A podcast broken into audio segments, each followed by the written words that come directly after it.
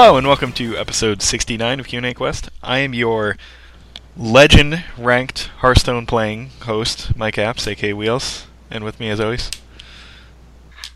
David McBurney, Family Master, person who will just burn every card to the ground one day and laugh maniacally as Wheels just sort of cries over his crushed drive containing whatever data held his frickin' Haha, the joke's, Hearthstones. the joke's on you.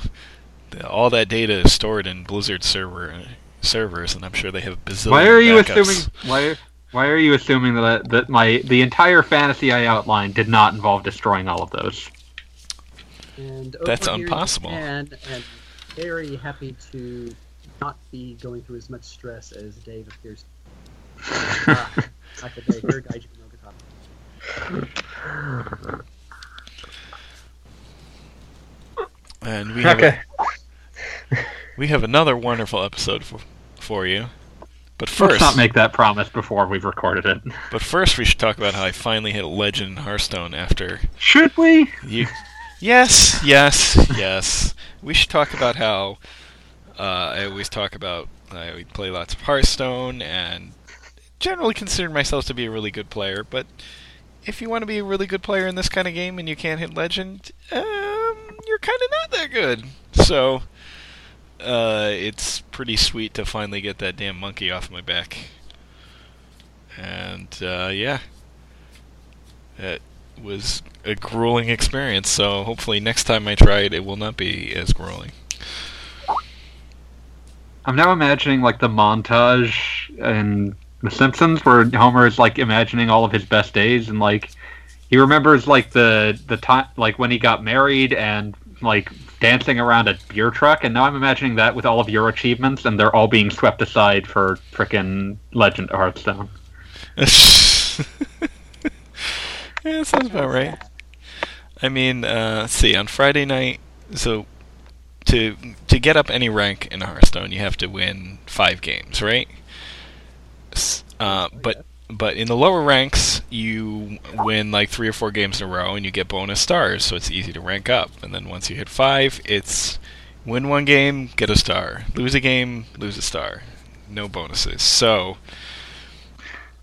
it takes a lot of games to get all the way up there. And um, uh, and Friday night, I made it to one rank one, four stars, and fell all the way back down to two with four stars, and thought that you know had a good run of it. and It was probably done, and but kept at it, and finally got it Saturday during the day, and uh, that meant I could play some Alliance Alive Saturday evening, which was sweet. I should have started that, but I didn't. I'm Yes. the master of poor choices. There- There are facilities and professionals who can help you. with nope, expensive. I have to live. I have to live with this and make my own bad decisions. Indeed, indeed. Uh, but yeah, Alliance Alive is sweet, and uh, the soundtrack I didn't even realize it's obviously the same composer that worked on Legend of Legacy, but I didn't realize. Um, There's Hamauzu. Thank you. Uh, was going to draw on a blank on his name. Had also worked on Final Fantasy 13 too, which, uh, if you listen to the show, you know I hate, but I absolutely love that soundtrack. And was getting, Worked on a lot of stuff. yeah. Uh, He did uh, Sonics. In some big awesome game.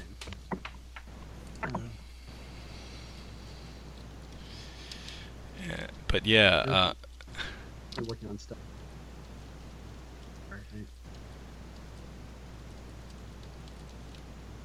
Shin Tobal Saga Frontier. that's right, Tobal. Saga. Oh, that's a good stuff. and 13.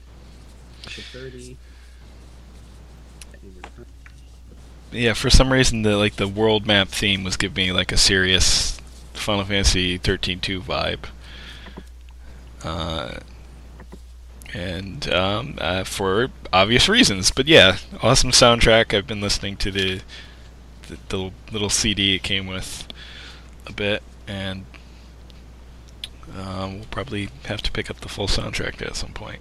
So, definitely highly recommend that game. Um, so, should we jump into this, the questions? Okay. So what do we have lined up? Uh, well, first of all, we have from Severin Mira. Uh, he calls me a thief, and rightly so. Really, really, what did you steal? Uh, so um, him and, and I think Sam were were making some Simpsons related jokes about uh, the Stonecutters episode, and I was like, "Hey, I love that episode. I'm gonna just I'm gonna throw that song in the intro to last episode," and I did, and there you go. The No Homers Club, where the plural was very important. Indeed, we can have Wha- one, we can have one Homer. No homers. Uh, that is one of the best episodes in the whole series, for sure. the unblinking eye. oh, Patrick Stewart. was- Crossing, crossing the desert. Why is Patrick Stewart so good in like absolutely everything he is in? Even when the rest of it is complete crap. Yeah. Everybody takes the same oath. oh, good times. Uh, but as far as our actual questions, uh, we have from Budai a side note. Robert E. Howard, the writer of Conan, was from Cross Plains, Texas. I'm a Texan and have lived all over the state, east to west, but I've been by his house and it's so mild. Cross Plains is south of Abilene and not a place you would imagine anything coming from. Such a small little town. His house is right on the main street. He killed himself there at a young age. Ugh. He's a friend of other famous authors and fairly popular for his time, but you would never guess it from uh, the small house and middle of nowhere town. You would have thought he would have lived at least moved north to to Abilene or south to San Antonio. Okay, end of pointless message. It's not a pointless message. Yeah, Howard think- was part of this group of like a writing circle that included Lovecraft and a bunch of the others, really common in the magazines of that time period. And so it was like, like a, the precursor to a an old like Yahoo writing group. Yeah. So they they all love to cross-reference each other. They that you would fi- find Lovecraft chants and references to elder gods in pretty much really random locations in some of these stories. And it was, yeah, I mean, it was pretty much all just by post.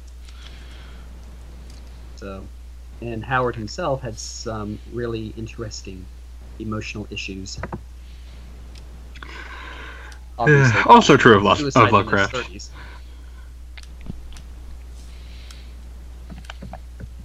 Uh, of course, I mean nothing compared to Lovecraft himself. He was Yeah. Hmm. Well, Lovecraft never wrote anything weird or strange or or terrifying. Or heinously racist. I was going to say it, it's not borderline racist if the entire point of the punchline of the story is racism.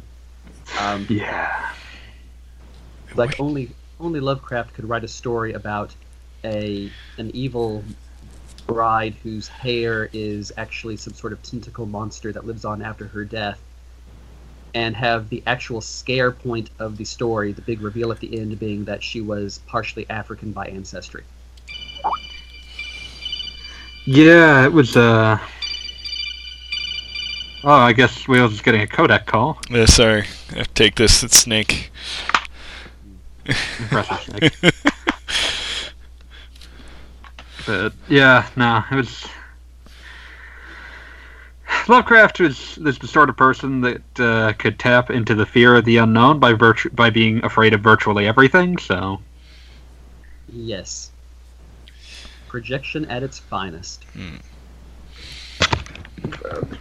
yeah, that's that's a that's a long discussion by itself. Yeah. yes Uh, I'm trying to find the name of this book I read years ago that was like it's basically like a pop fiction novel that starred a bunch of like these writers like I think Robert E. Howard was in it or at least referenced in it and Lovecraft and some other writers but I, for the life of me I can't remember the name of this book.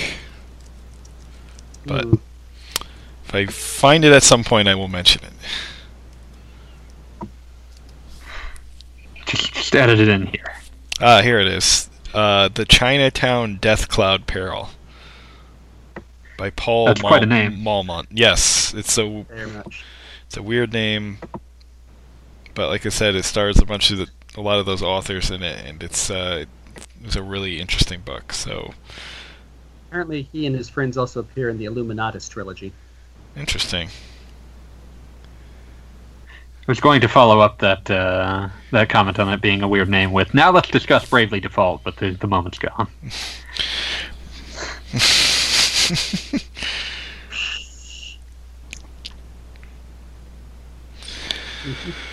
All right, more from Budai. Do you feel complicated battle systems don't work with games that are very story heavy? It always seems that when a game goes one way towards long battles or tons of story, it takes away from the other side. Tactical RPGs rarely have deep world exploration. Exploration. Do you think this is because developers focus on one side, or do you think this is on purpose? Example: Witcher 3 and Disgaea. Well, I think a lot of it has to do with the style because, like, Tactics Ogre back in the day pretty much set the tactical RPG format as strongly political or like political fantasy, and so you see a lot of, or most of the games either going full bore on that angle or completely going against it and being ridiculous comedy romps. Hmm. Um, so, um,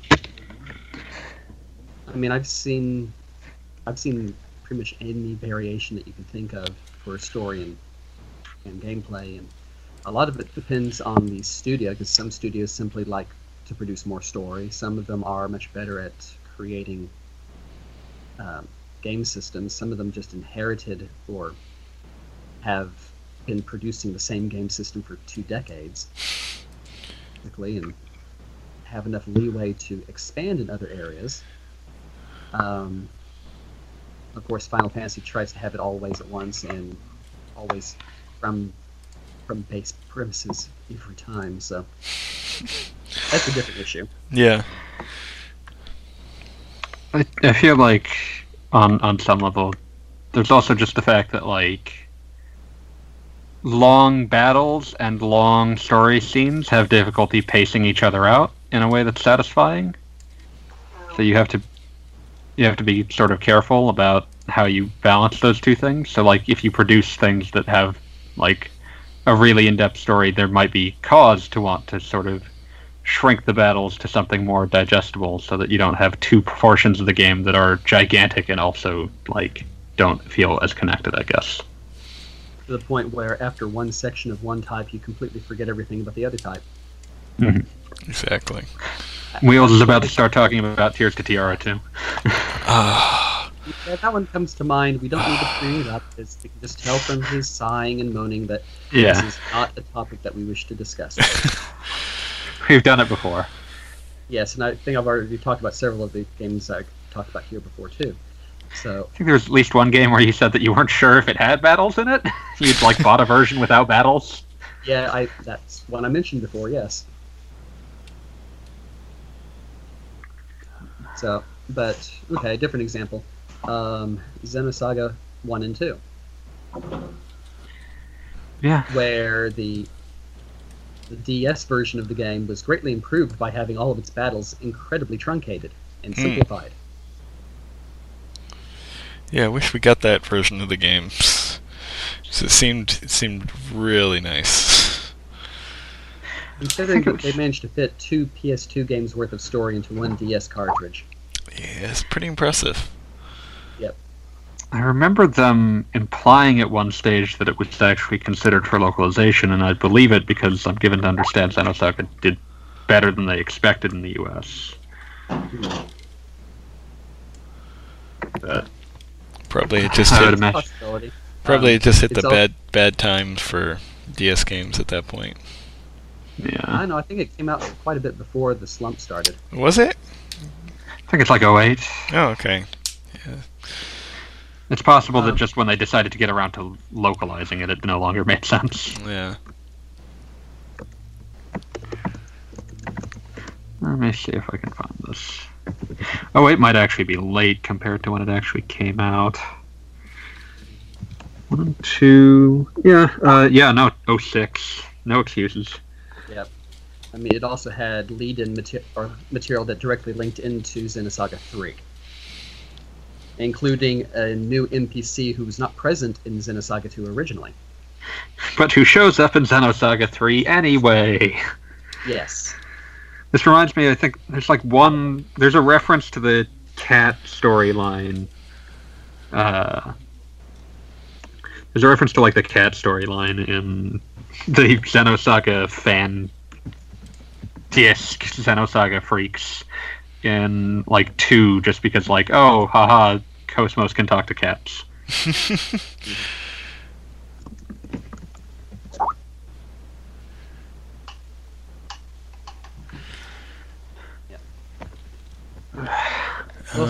interesting how much of that DS remake actually made it into Endless Frontier, at least um, graphically. Yeah, I suppose it made sense. We've got sprites.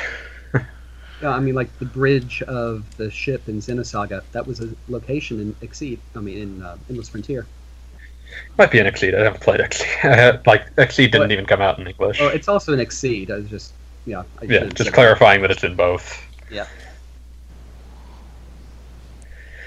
Yeah, I love that that whatever parts of Endless Frontier are technically uh, Banpresto original are have been allowed into the Super Robot Wars original generation timeline. Which is just they will they will they will pillage anything if they can.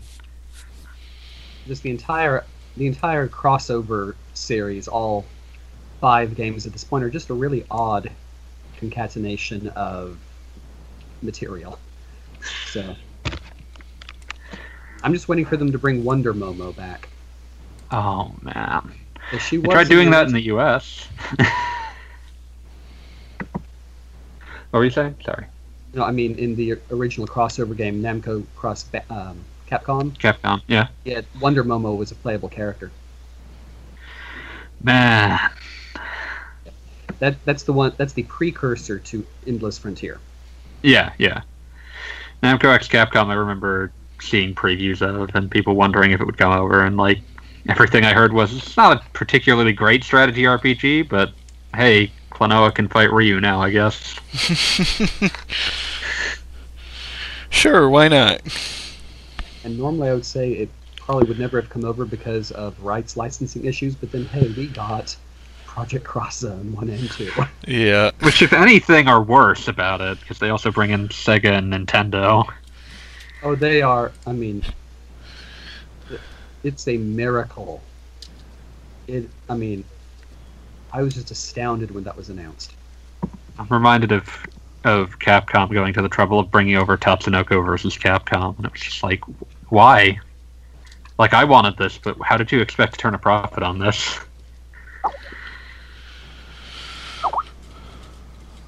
Like, I mean, they they went to the trouble of like they had to cut one of the Tatsunoko characters, so they brought in a bunch more that no American was ever going to know who they were. I mean, I'm sure that there was that. Okay, I'm not even going to pretend that I'm sure that like Ippatsuman brought in even a single U.S. dollar. No, you're just going in for the Capcom characters and the weird anime aesthetic. Listen, I I will fight forever for the existence of Gold Lightan. Yeah, no, they. I just love that. Like they brought it. Like for some reason, like they brought in a bunch of random. Like th- when they were filling out the roster, they could have just filled it out with more Capcom characters, but no, they brought in more, more Tatsunoko characters too. Finally, Tekkaman Blade.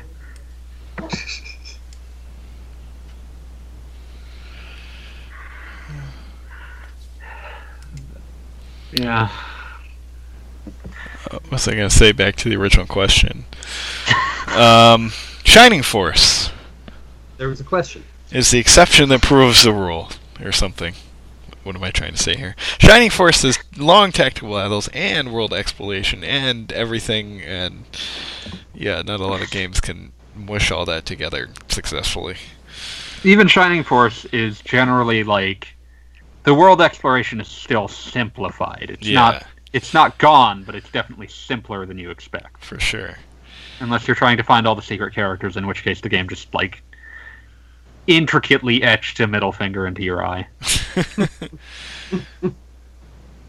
But I mean, if you want if you want Jogurt, you gotta fight for him.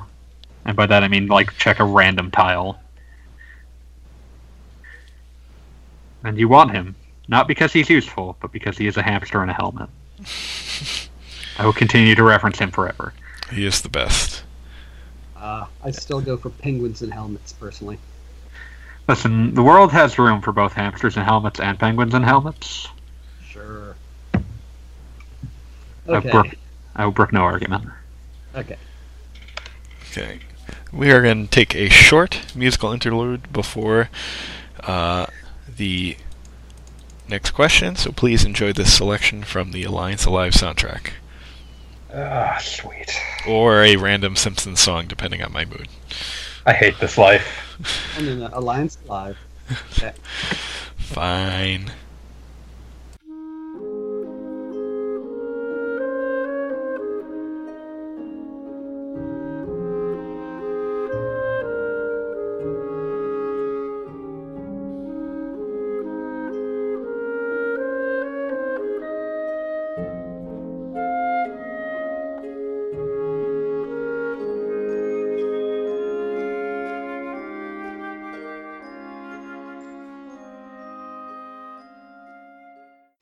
All right, we're back, and we have a guest joining us in the middle of the show.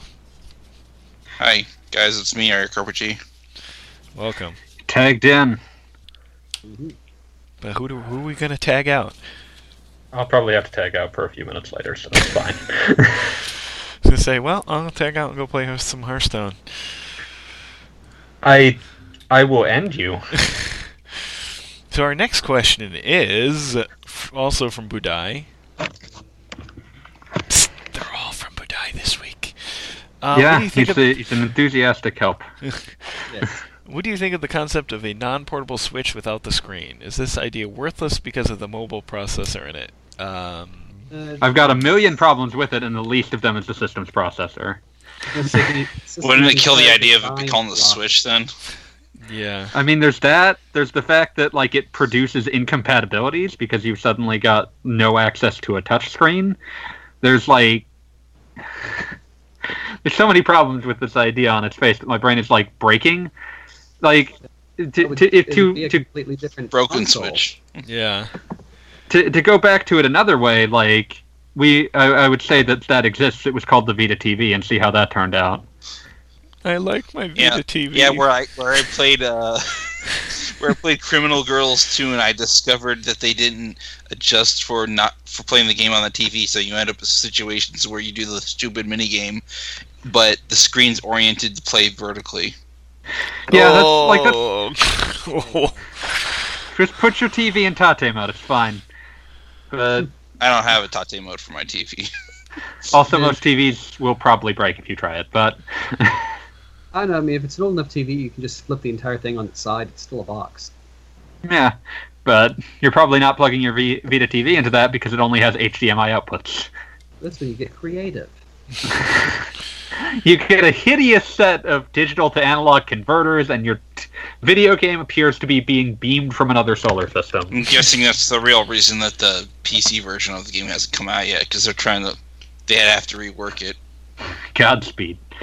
But uh, yeah, like again, like the this idea of like making the tiny console, like it, like the Switch has games enough name games that people care about it, but it's like that capacity to do whatever with it, like its ability to adapt to all situations that makes it a big deal. So Yeah. Well, that's kneecapping it and turns it into a Wii with fewer, like a, an HD Wii with fewer like use cases.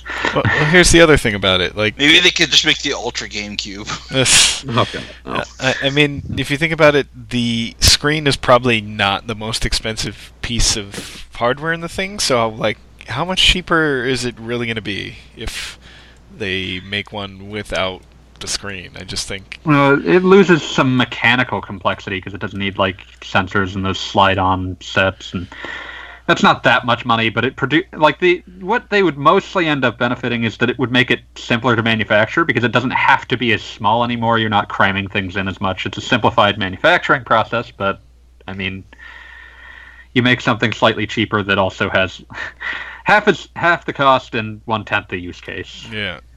So, not really worth it. and split the user base because Yeah. companies love that. That always works out. Uh, yeah, so not a fan, not a fan of the idea. Don't Yeah. don't think it's a great idea. But I'm going to pose the reverse question of this before I have to step out. Ooh. What do you think of a of an attempt to turn to make a Switch competitor out of either of the other out of out of any competing brand? That would Hmm. be very interesting and hilarious to watch them go down in flames. like it immediately like uh, i'm just imagining like what compromises does like a ps4 switch have to make? And it's like well first of all it has to like it can't it can only work digitally. And like they tried that with the psp go. I think the market might be almost ready for it at this stage but like at the same time like i don't know that you can produce a compatible design that like would actually play ps4 games that would also have would also be crammable in a form factor like that Yeah. It- it's a case of when you're when you're competing with somebody who's got such a good hold on their section of whatever. Direct competition is going to get you slaughtered. so what you need to do is you need to find a different angle, a different approach, and produce something equally good on that line that will attract more people, and that's what the Switch did. Yep. Disruptive because Nin- technology.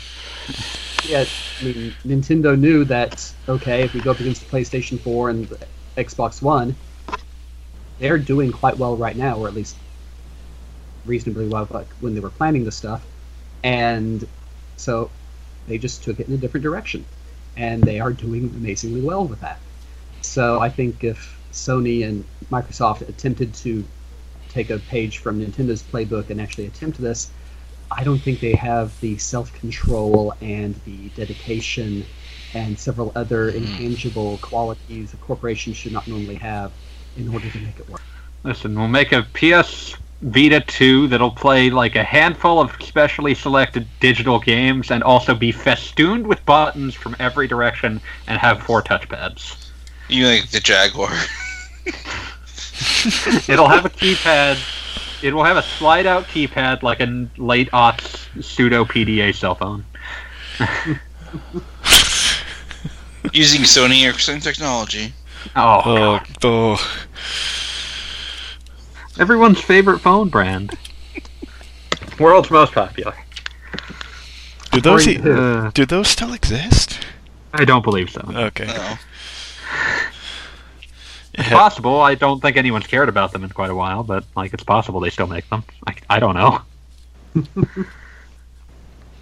Which really says about as much as you need to know, but I care about them. no, you don't. What are we talking It's about a again? sin. It's a sin to lie, Wheels. Says you. Can't believe you'd say this the day after Jesus' rebirth day. But I don't even believe in Jeebus. Wow. Simpsons jokes continue, but also I just used the phrase rebirth day. Well, it, it's better than Undeath Day. Yeah, I, made that's what Sunday Drac- pra- I made Sunday praise the Sunday in honor of Dark Souls. Wow.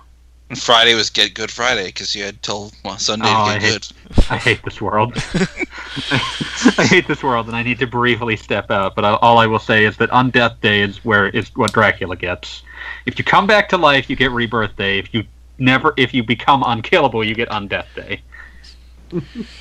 so many rules. I Listen, I don't make the rules. this. I just enforce them and also make them. Wait a minute. See you shortly. Wait a minute. I wish I could tell you I was playing Penny Punching Princess and um, The Witch and the Hundred Knight 2, but I didn't get around to it because I was too busy playing um, the aforementioned game I just beat. Talking to you guys. The Oh. Alliance Alive. Sweet.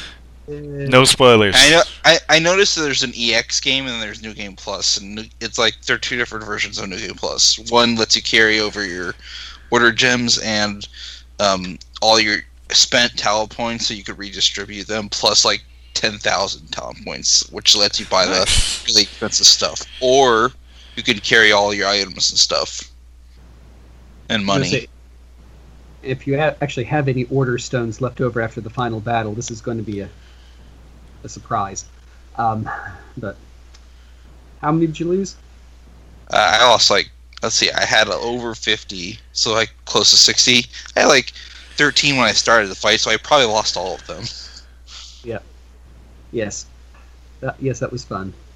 So yeah, this is a series where the final bosses just like to mess with the the game's own systems a bit.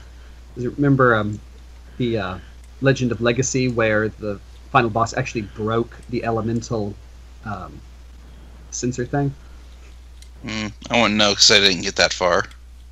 He did. So the the artifact that you're relying on to tell what the elemental balance is for battles, you don't get that for the final battle because again the final boss breaks it. And so it's sitting there on the screen with electricity arcing out of it and all the colors really messed up. It'd be hard for me to go back and actually finish that because this is so much of an improvement over that game. True enough, it is. I still love that game though. Still worth playing. But yeah, Alliance Alive, much much improved, and I can't wait to get that pe- penguin guy. He's the, one of the best characters. no, he literally is like, he'll, like his his rocket uh, attack is probably his strongest attack, if you don't count um, Penguin Madness, because Penguin Madness isn't very SP uh, friendly.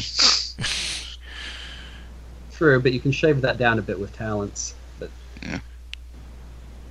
And did you get the pinball attack? Yeah, crazy pinball. Yeah, that was fun. Like penguin all over the screen. yes. He's always talking about how he wants to crush his enemies, and he looks like a Spanish conquistador with Oh his my hat god! on. Yeah, he's- Oh my god! got- yeah, it's a conquistador help. So good. I have him in awesome keychain keychain form thanks to Atlus USA. One thing, uh, the one thing that's kind of knocking against the game is that um, th- there's very clearly set up like certain characters that will just be better than others. Yeah. I didn't bother training them beyond a certain point because you only need them for one port part of the game, and even then, you're supposed to kind of fail with these other characters when you're going to control them because you're supposed to um, choose between rescuing people or um, letting the enemy through.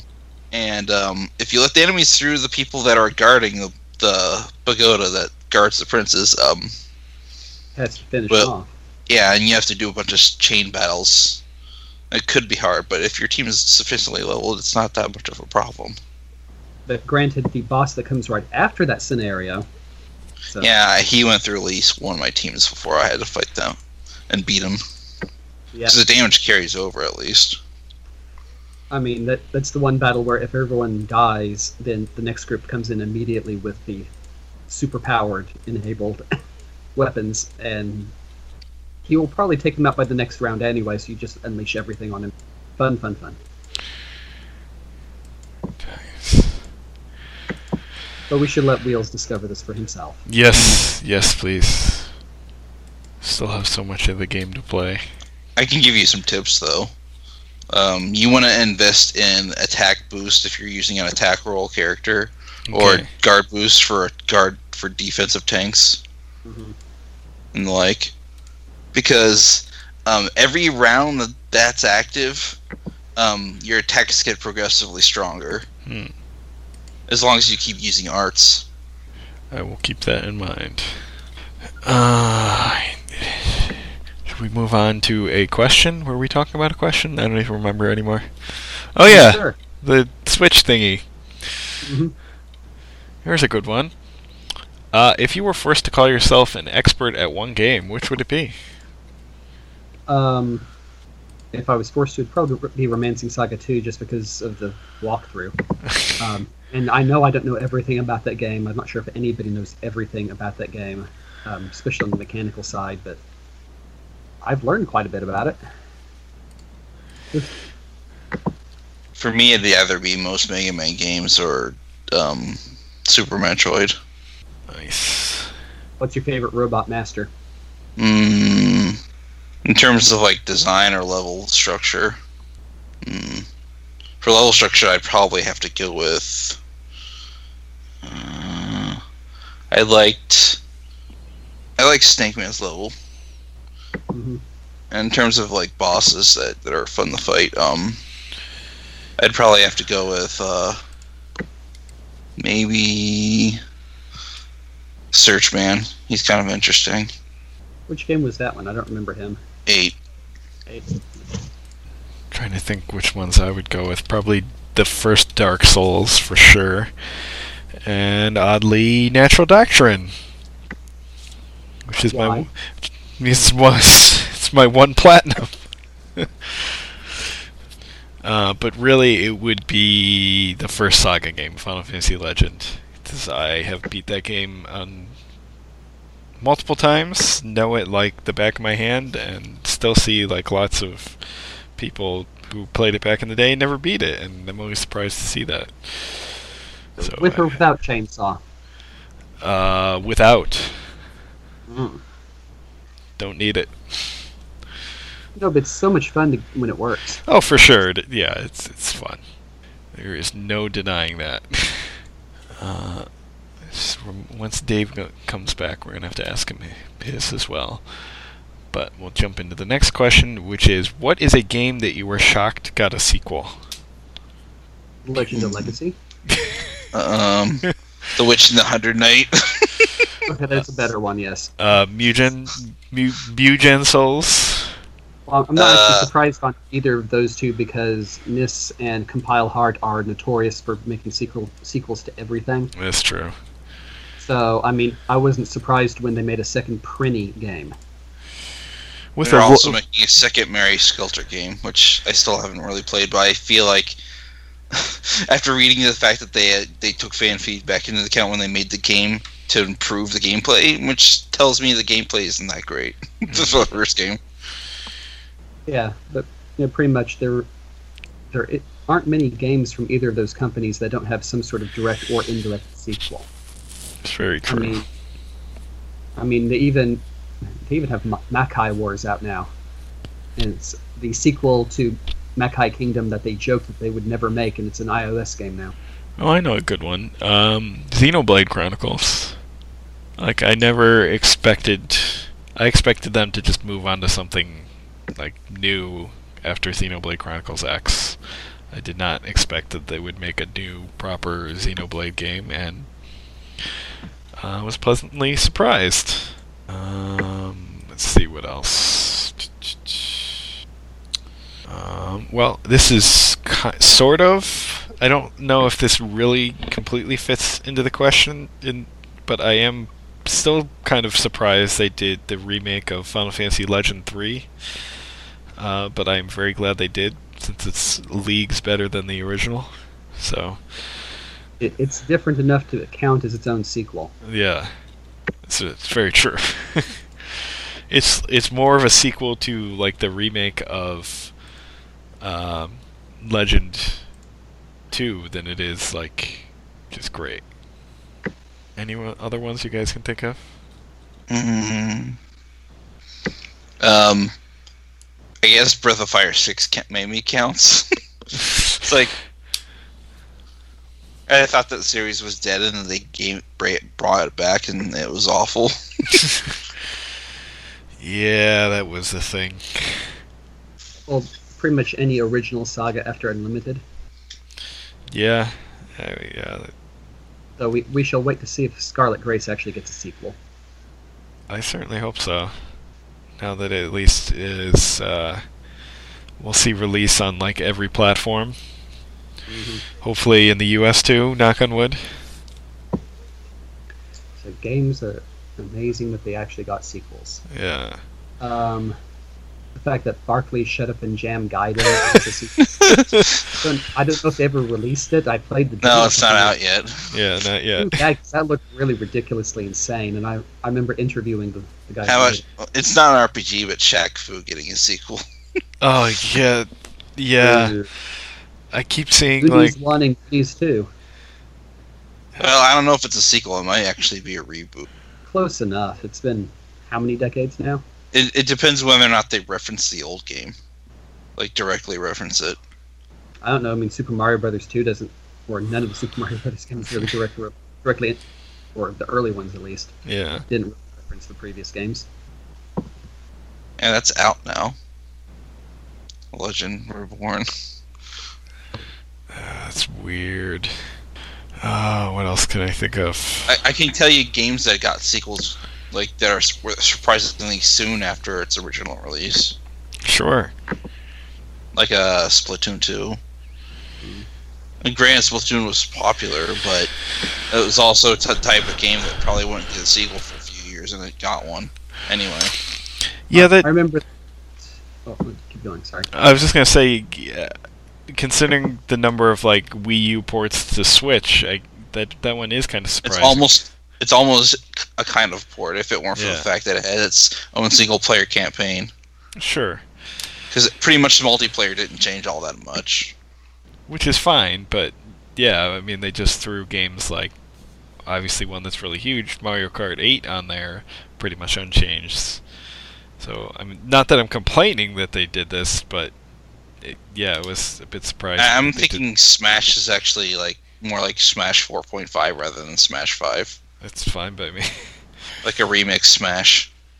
what were you gonna say, Mike? I was going to say, I remember Atelier Annie, um, the se- the second, no, the next game in that series came out the same year, Oh wow. but that was because Annie was heavily delayed for some reason. So, um, they, I mean, Gust likes to put them out once a year anyway. So, Annie was supposed to come out in like 2008, and it came out in 2009. Still Amen. haven't played Annie. And then Lena came out in 2009, about eight months later, or nine months later. And um, when did Marie originally come out? Because I think the one on PS2 might be a remake. Oh, definitely. I mean, Marie came out for PlayStation and Sega Saturn back in Mhm. '96. Oh, wow. Because like the PS2 version just has both of them on there. It's just it's more of an omnibus. Oh, we were talking about Breath of Fire, and today is its 25th anniversary. Unless it's the anniversary of Dragon Quarter, who cares?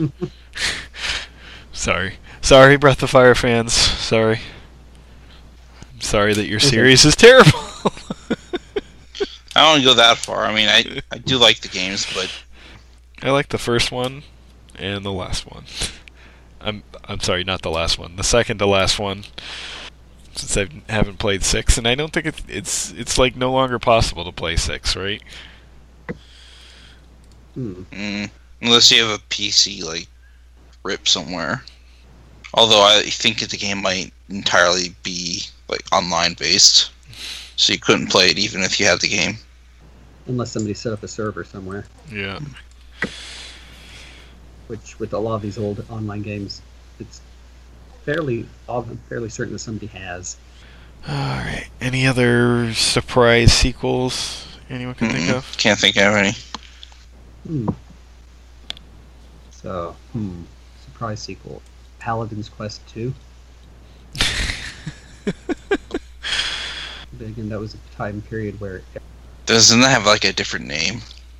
Lennus, it never got released in America, so it doesn't Uh, can't really think of anything else. So let's jump to the next question.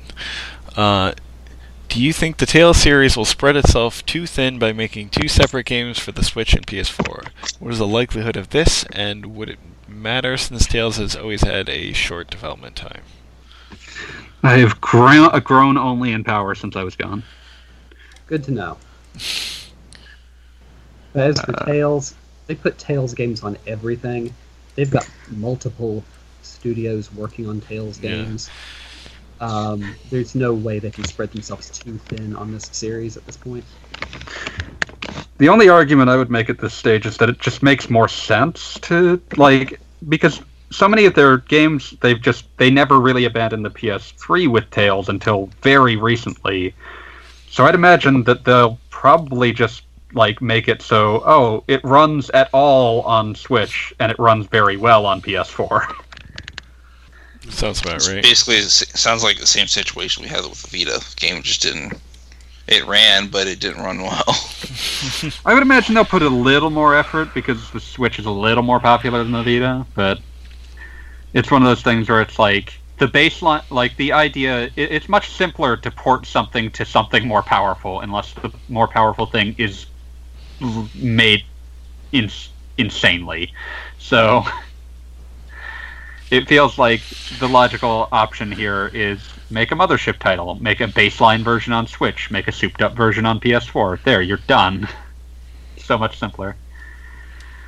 But who knows? They have historically done strange things with that franchise, so I mean, I wouldn't say no to them making different games for each system, although I would scratch my head at it. Sorry, I didn't mean to talk over anyone. How dare you? Oh, before we continue th- this question, there was another one before that you now have to provide your answer for, and it's if you Yeah. were forced to call yourself an expert at one game, which would it be? Uh, it would be the original Phoenix Wright Ace Attorney, because I have played through that game in excess of 20 times. I saw basically every Sweet piece of Jesus!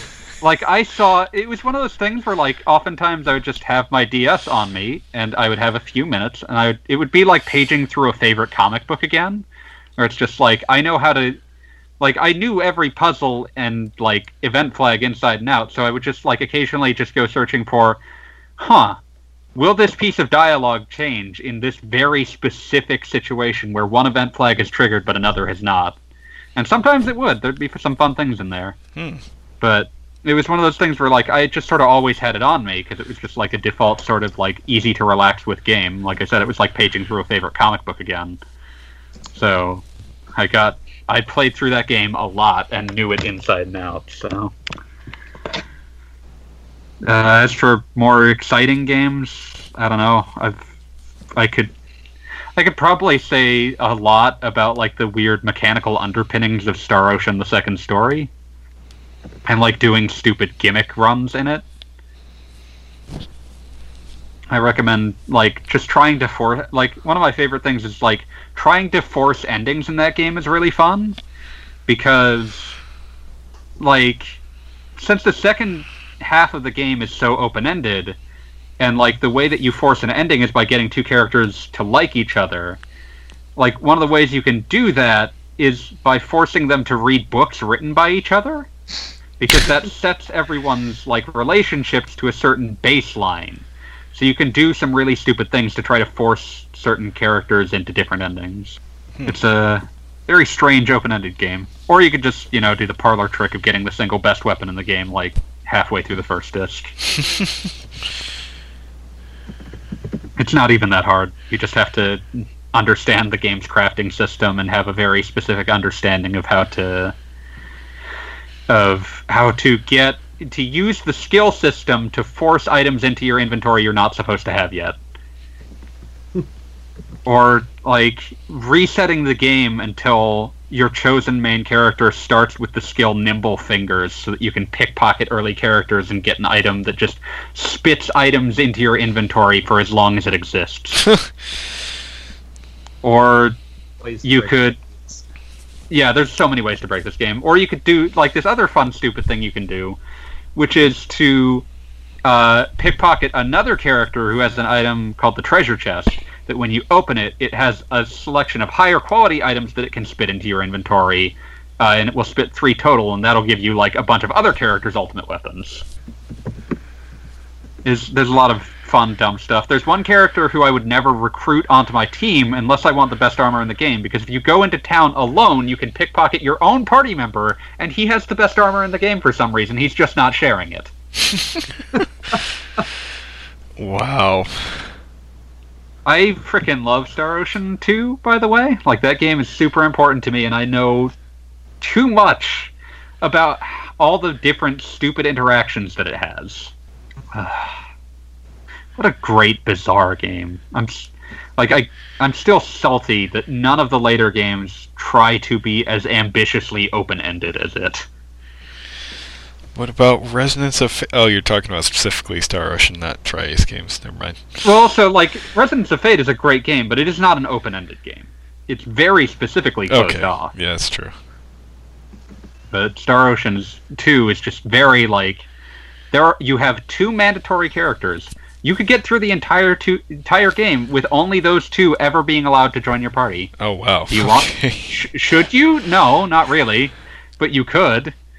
You can like get weird combinations of like I tried to I tried to make a party that was just that was just women because I wanted to see like how many will it let me recruit and it'll let you recruit like seven onto one group. It's difficult. Some of them are like the last one that you can get requires some like you basically have to force a party slot to stay open because by that point you're well into the second half of the game and you have to go through some serious obnoxious nonsense to do this.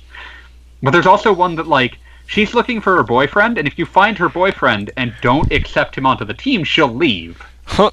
So you have to very specifically recruit her and then never at any point make any attempt to find him. and it's just it's stuff like that that like I loved it because the game would let you try this stupid nonsense. Or like just stupid things like, oh, you can make a you can get all of you I, I've ranted about this trick before I think, but you can get all of your party members to level 100 very early in the game by counterfeiting like these experience medals that just make it so that the, you use them on someone and they gain they uh you use them on someone and they get all the experience they need for the next level. And you can just you can get a skill called counterfeiting where your party works together to make fake items. And if you if you do this repeatedly, the the thing about it is that engaging in all this criminal exercise makes them dislike each other. So afterwards, they all have to read books about each other to reset their friendship and relationship values. Yeah, I I think you would like Metal Max. Some of the crazy stuff you can pull off in those games. So Not quite. well, already sold, but still. Yeah, not quite as interpersonally insane as what you're describing, but there's some really fun stuff. Plus, again, But- there's plus again for like Metal Max Four, there's only like four characters that you actually need to recruit, and you can just skip everybody else. Yeah, I love optional party members. I love video games that Oh. let me. Oh, These God. guys are hardly optional. Um, I mean, the guys, even the guys you can skip, there are large sections of, of supplementary plot that just simply don't happen. Oh wow. Yeah. Uh, that's sort of what I mean. It's like give me the option to lose out on content. Like, don't make it obvious, but like, I, I guess in that sense, don't make it hard to find content, but give me the option of like, ah, I want to see what happens if I don't do this. but now I'm thinking about like, what was the last time you saw a game with like a truly like entirely skippable part of the cast? Metal Max Four, Yeah, I'd believe it. and I will let you know in about two and a half weeks about um, Metal Xeno, Max Xeno. jealous. Is that coming out that soon? Yeah, that's Japan? that's this month. That's Wow. this month in Japan. I'd be more jealous, but I mean, I don't get to complain. We finally get a Metal Max in Yeah. English again. It's about damn Uh, time. But yeah, like I was thinking about it, like you know, the last time there was a Final Fantasy character that you could just not get was frickin' FF7, and that was that was weird to me to think about. Like, oh, Yuffie? say what? Was Yuffie? You, yeah, Yuffie and Vincent, you could skip both. Like both of them, you had to go out of your way for. And that was that was also interesting because Yuffie was tied to one of the more interesting like side areas. You could go the entire game without ever actually going to Wutai. And like that had its own consequences because if you didn't do the Wutai quest, the last fight with the Turks was no longer optional. But if you did the Wutai quest, they would just be like, "Do we really want to have this fight?" Uh, yeah, like I, I, I kind of I, I enjoy those little subtle variances that give color to a playthrough. Like, oh, I didn't do that. Sorry, I went far afield of what was essentially backtracking a question. No, that's totally fine. What on earth were we talking about again? Tales? Uh, yeah, we were talking about Tales and whether they were spreading themselves too thin. Tales of I mean- interest! Anth- it's anthology of interest. Thank you very much. Damn it! ah! They call it Tales of Interest in the episode, but the title is Anthology of Interest. I'm turning in my Futurama fan card. and retiring in shame. Pipe my glorious golden ass. Um, uh, but yeah, um, yeah, I feel like if Namco ever gets like, th- to be fair to this question, they actually have, have slowed down on Tales games over the past year or so, which is to say, we don't know what the next one is. Give them a couple weeks. yeah, I mean, this this is still longer to go without having any idea what a tail what the next Tales game is than they've done in quite a while. I've I got mean, per- Oh, sorry, I missed most of while you were here. Well, thank you That's for ju- thank you for jumping in for a bit, Eric. Yeah, good to have you. See you later. Oh, yeah. And over here, I'm still playing Tales of Innocence. How's that going? Not bad, but the overworld map could use a bit of work for navigation purposes. At first, it was very easy to get lost on that map. Um, yeah, well, at least it's not the Tempest. That, and I found a found that it is ridiculously easy to just level grind because the save points in dungeons they heal you just by walking over them, Ah, and enemies are free roaming on the map, and they will just occasionally pop up and run at you. So as long as you're standing on the save point and you've got auto battle turned on, and you go back every, and you just uh, hit, you just reach over and press the button, the A button, uh, every minute or two, and you can just be doing something else, and they'll just keep fighting for you. And even if somebody dies, they get automatically revived because you're standing on the save point. man, now, now I'm rem- remembering why uh, Tales of Destiny remake had its uh, feature to specifically disallow that kind of degeneracy. Yeah. But yeah, I mean, I was stuck in a situation where I was at like level 17, and I needed to be a lot higher in order to beat this three, um, three monster boss battle, Yeah. where all the monsters were very fast and had knockback attacks and long range attacks and a few other things. Mhm.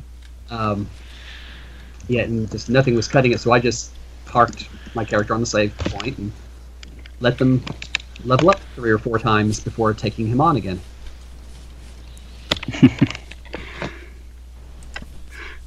Man, I'm trying to remember what what awful thing that that, bo- that that bonus boss in Tales of Destiny remake shouts at you if he sees you on the world map. I think he was supposed to like he was a villain from Destiny 2, and he would just sort of like shout at you for wasting your time. but like you could fight him for real in like a bonus dungeon, but if you found him on the world map, he was just unkillable. But like he would he would basically only ever spawn if you were just running around in circles on the world map for a long enough time.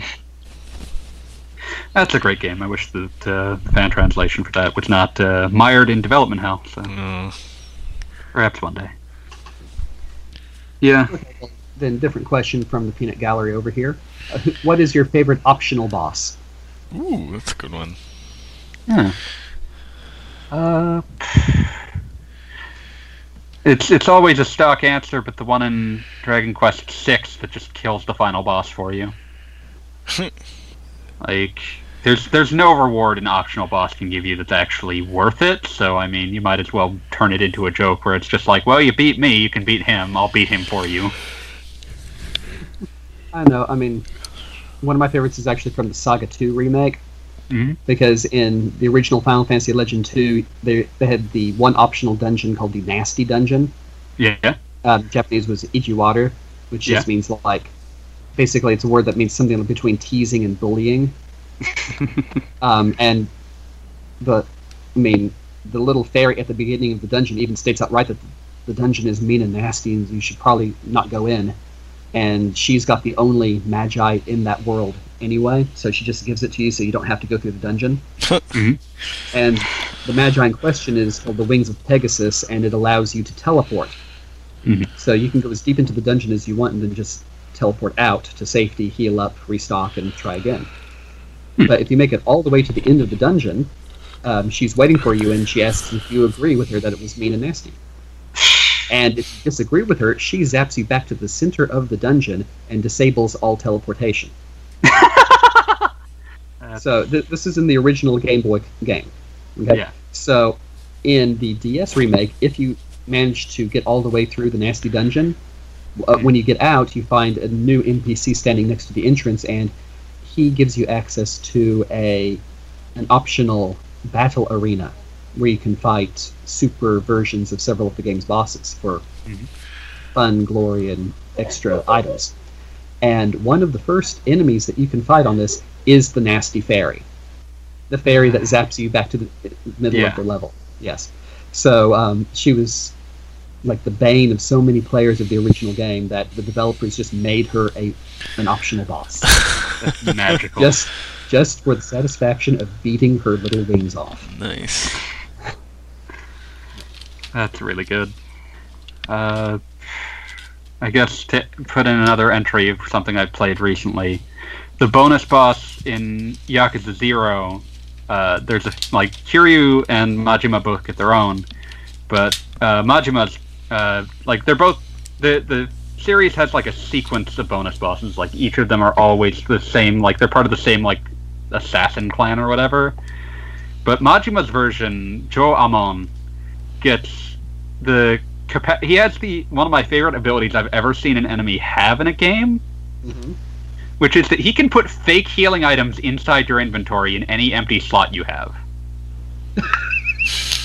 and what's even so so like the best healing item in Yakuza 0 and the one you are most likely to be loaded up on are called Staminan Sparks. And he will put a Staminan Spork in there.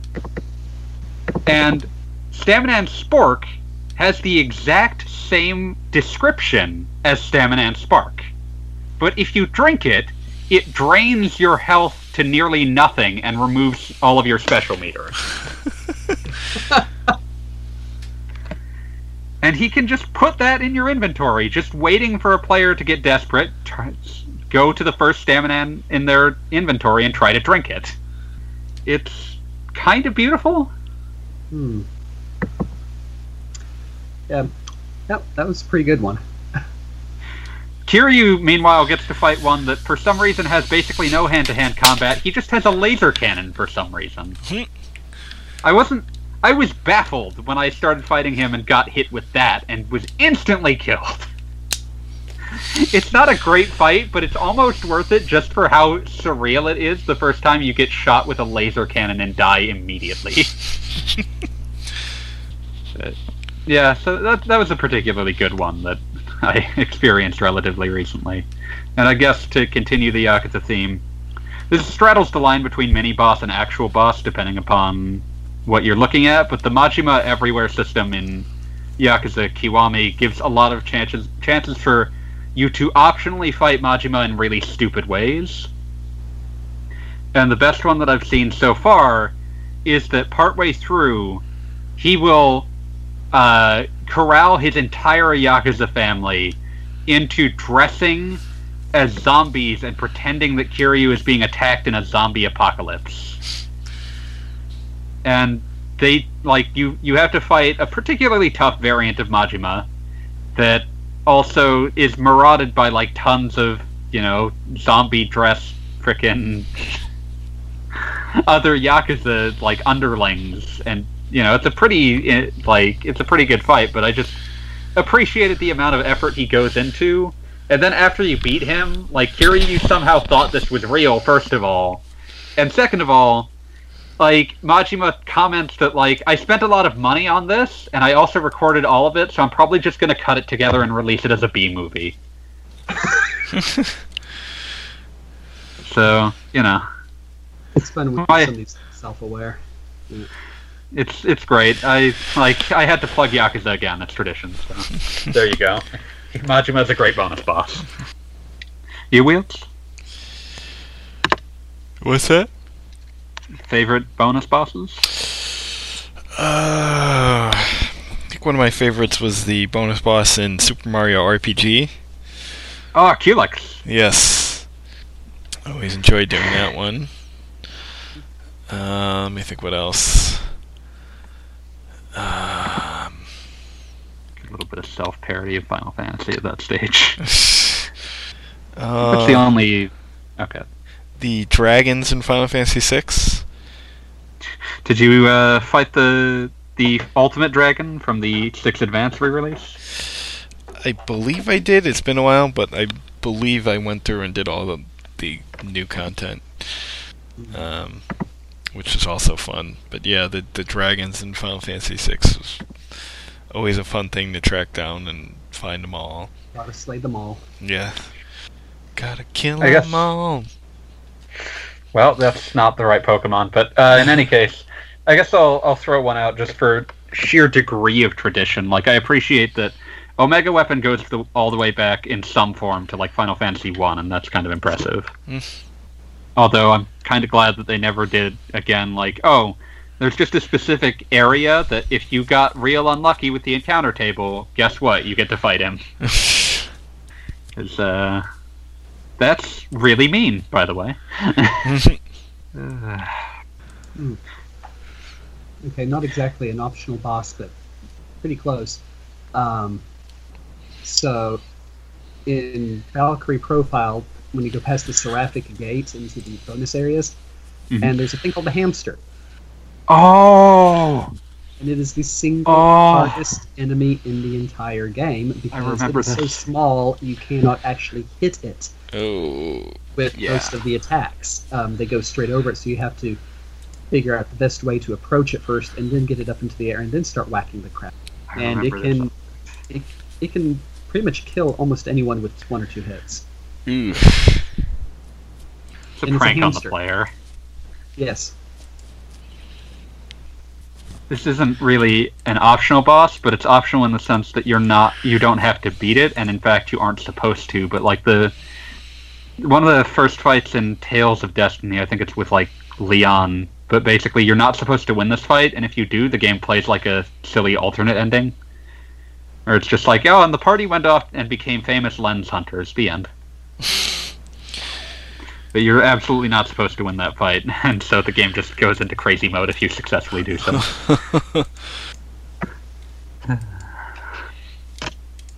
But yeah, that's uh, that's all I got for optional bosses. Alright. Hey, move to the next question. Sure. Excuse me. Yeah. Uh, is there profit to be made with Dragon Quest XI on 3DS? Is it more concerned with publishing something else since 50k to 100k in sales would be more than enough compared to many small RPGs on Vita and 3DS? It's opportunity cost. If they released it, it would likely break even, but like they could be doing spending sending that team of people working on the localization to polish up the localization for the other platforms or make sure that the Switch version actually gets running in time for Doomsday. Yeah.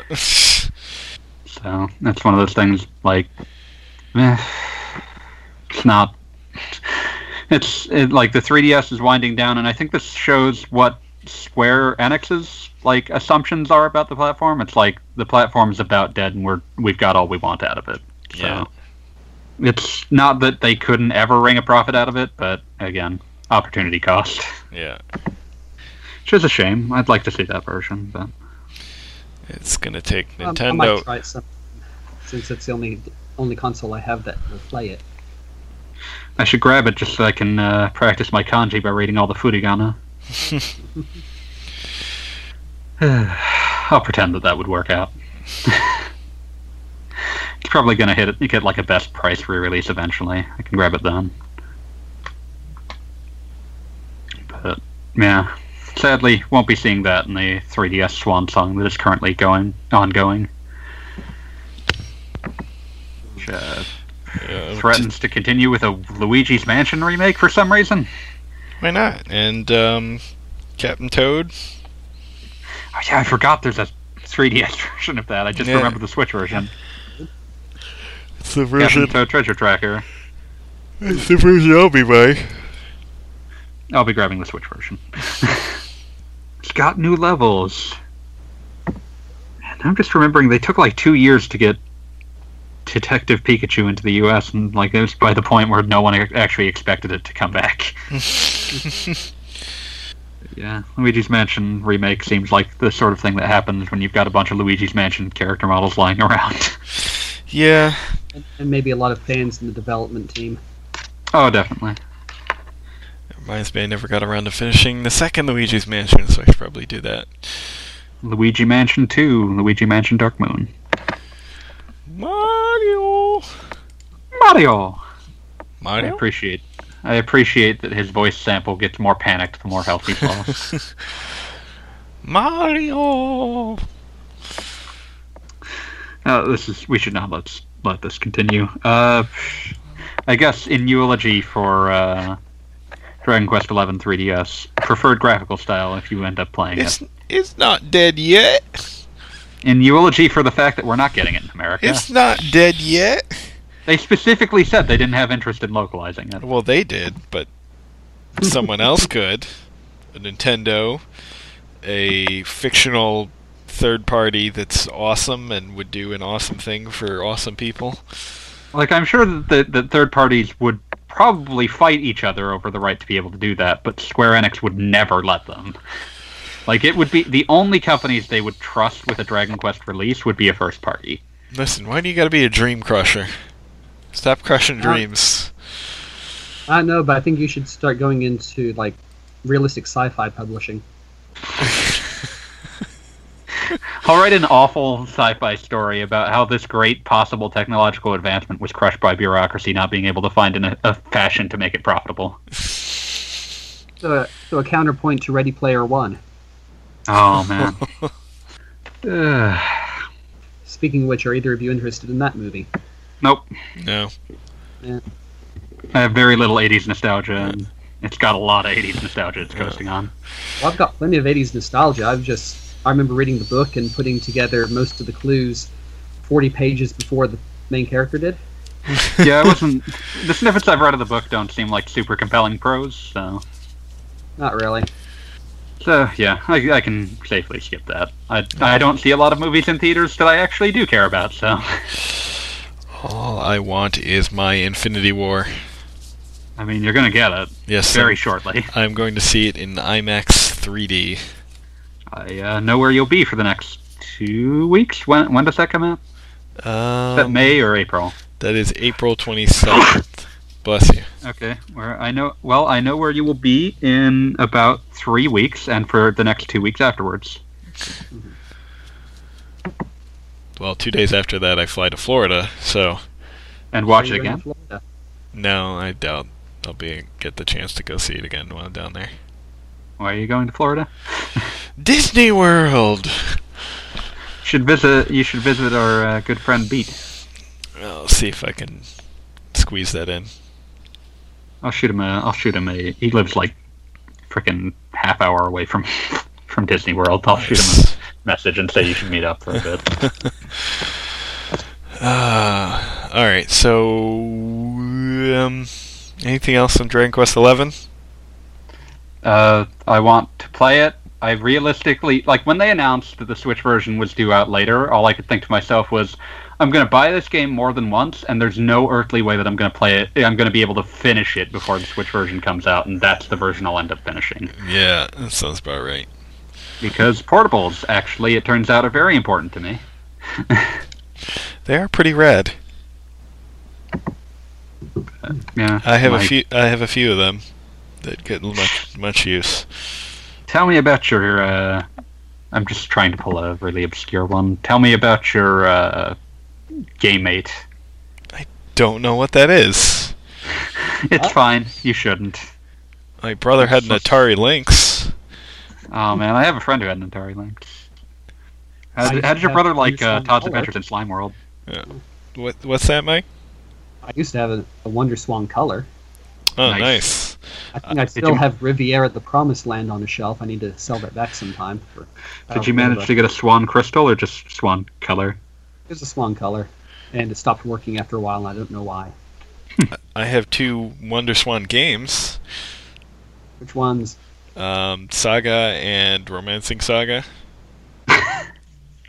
The most predictable choices given the person being talked to. And quite expensive now because very few games that were not ma- um, anime tie-ins got any sort of print run. How will I get dice to Chocobo now? um, but yeah, that Slime World game on uh, the Lynx was pretty cool. At the time, anyway. System in general was garbage. Total garbage. But got better battery powered than the Game Gear, so there's that. Todd's Adventures in Slime World.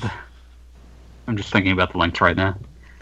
The, there's a truly tragic story behind that, but it's also not a terribly interesting story unless you're inherently interested in the weirdness that was early 90s Atari. How weird was early '90s Atari? Let me tell you about it. No, I'm not going to go into a long diatribe about Jack Tramiel, but I will say that they bought they bought the hardware specs and then put them to a focus group who said that the unit that they had needed to be bulkier because it wasn't substantial enough, and then they made something way too large. And people were like, "Why did you make something so large? I can't actually carry this in a pocket even if I try." and also, they had made something so large that it needed it needed two different battery compartments because otherwise it would be weighted down heavily to one side. Uh, because it needed six double A's, or was it eight? It might have been eight. It was a lot. Uh, but also the company that they had acquired that they acquired a company called Epyx that had decided to make a handheld. They had previously been a Commodore 64 developer, but they they made a handheld and then of course had no money to produce one. So Atari acquired it and them, but like put them in a position where like they would be hit with tremendous financial penalties if they didn't release if they did not like bring in code on time that was releasable. So Epyx would would submit code to them, and then Atari's like approval process would sit on it for like weeks, and then send it back to them saying you need to fix all these bugs right before the deadline. Jeez. So basically, Atari being Atari. Yeah, basically. Bad times. Not a great place to work. But I mean, at least it wasn't the Jaguar. Ooh. Do the math. Well, it's still better than the CDI. I mean, probably. It's less educational. Probably. Absolutely. I mean, there's Tempest 2000, 3000. I can't remember which one is on the Jaguar. Possibly both. That's a really good game. There's a revival of that particular brand of Tempest coming out fairly soon. Tempest 4000. Support your local Llamasoft. Just to say the only Llamasoft that exists. Jeff Minter's got uh, game design chops for shooters with very nice visual aural integration. I recommend it. But yeah, otherwise not much to recommend on the Jag. Unless you really want the worst 2D Bubsy game. Uh, there's a worse one Worse on the. than- Ch- say it wasn't any of the others. Yeah, yeah, no, bro, like Bubsy and Fractured Furry Tales is magical because it's the same as all the others, except the levels are a million years long. oh no. What Oh, could possibly go no. wrong, Wheel? It's like, oh, I'm nine checkpoints in and I game over. I hate this video game. Ugh. It's pure evil. A little bit, a little bit. So yeah, don't, don't Jaguar, don't do it. Why are we talking about this? I forget why we went on this You're the one who tangent. brought It's it like, up. yeah, I apologize for that. I've ruined it. I've ruined the podcast. Uh, let's let's mercy kill this. Okay. I beg of you. Um, Put Bubsy down, please. uh, you can send us questions in the usual place, including questions about Bubsy and how we should play Bubsy and how Bubsy is your favorite. Uh, on the forums or on Twitter's. Someone's uh, gonna Sweels. someone gonna respond to this by asking for how we would make a Bubsy RPG, and it's gonna be your fault. Uh, yeah. And the answer to that is to make a game that's completely unrelated to the subject at hand, and then just put an ugly bobcat face on top of the main character. So we'd we'd uh, hand it off to Idea Factory. Oh No, no, no, I don't have I don't have Moe Bubsy in me. No. You Uh, decided to do Moe kills with uh, Bubsy. Is that what you want to be responsible for bringing into this world? Mugen Bubsy. Oh. Why are you trying to get someone to program the eighth layer of hell into a video game? I don't know. I don't know. Everyone should suffer as I have. Suffer like G did? Uh, So, Wheels, how's your reading coming along? Uh, very slowly, as it's just kind of, I guess, how you read when you have two kids. Very slowly, um, but quicker than any book I've started to read recently. So I think that should tell you a lot. Uh, it's a, it's a very easy read, and whenever I have a few moments to read a few pages, uh, it's been quite entertaining. Good. yeah, once I get farther in, I'll share some more, some deeper thoughts. But right now, yeah, it's pretty cool reading, um, reading like the different, the different princesses and um, how it all fits into like D and D. It's just, uh, so good. Um, I really, really like the concept.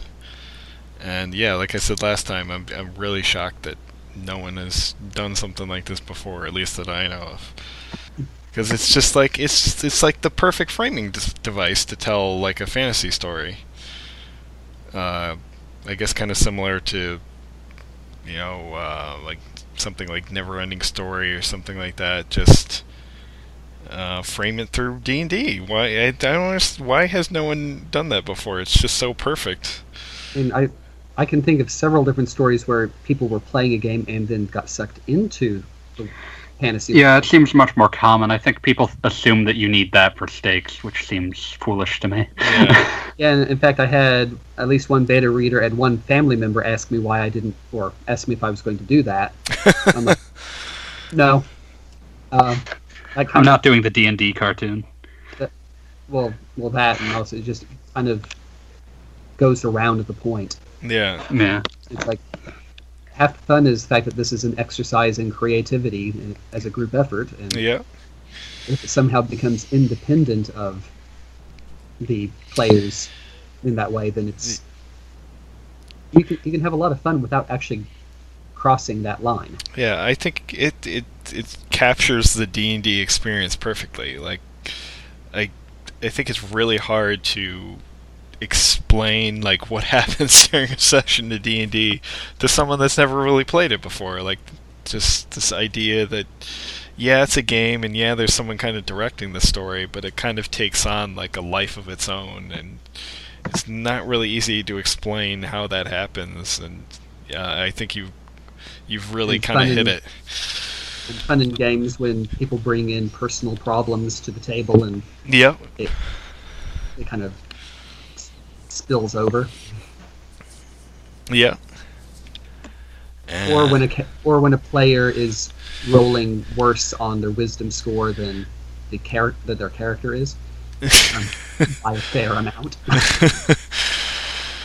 or well, I assume you don't do this in the book. Or the one time where our D and D came back from going to the bathroom, and all of us were just like, "Yeah, we're turning evil," and you should probably be prepared for that.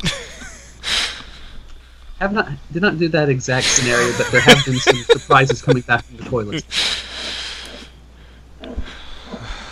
Good times. There's one time uh, in a D&D group we had where there there was a floating city, and it became um, all of us players' obsession to um, knock that floating city out of the sky in spectacular fashion. Good times.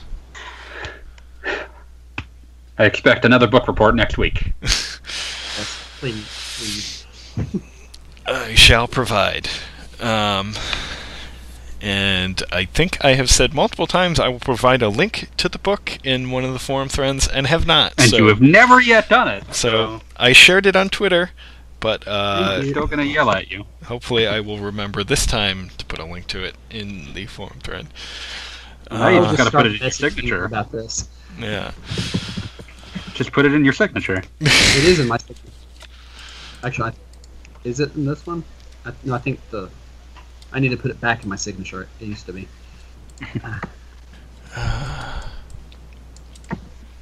Alright, but anyway, uh, send us questions, usual place, etc., etc.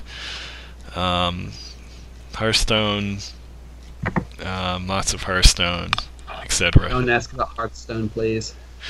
Please do. Please don't. or ask about World of Warcraft, because then I could easily s- swing that over to Hearthstone. Again, don't, please. Uh, no, you should you should ask us about Alliance Alive because I'm sure we'll have more to talk about that uh, by next week. Yeah. Anyway, um, the only other plug I have is uh, Phil Willis and I have started a Monster Hunter show, and if any of you are interested in Monster Hunter, I highly recommend checking it out. Uh, it's not going to have its own page until the new site starts up, so I believe it's currently still on the index. It's called um, The Hunt Stories from Monster Hunter, and I highly recommend people check that out. And yes, that does mean you won't hear me blabbing endlessly about Monster Hunter on here anymore. So Clearly, Yakuza needs to also be sequestered to its own podcast. What would you call that show? What would be a good name for that? Yakking about Yakuza. It Perfect. sounds like something. It sounds like something they would come up with on Full House. Unfortunately, I was actually thinking of the uh, the Simpsons joke about Gabbin' about God. Oh yeah, Yakking with you. man. Whatever happened to predictability? I'm I'm completely I'm completely ignoring that and thinking about Sam Cooke singing "What a Wonderful World This What? Could Be." The Milkman, the Paperboy, late night TV? No, it's not what I'm thinking about at all. No, no, nothing. Nope. I forget what the next lyric is. So, you win this round. Don't know much about science, but don't know much about the French I took. But I do know that I love you. And I know that you love me too. Well, What all right.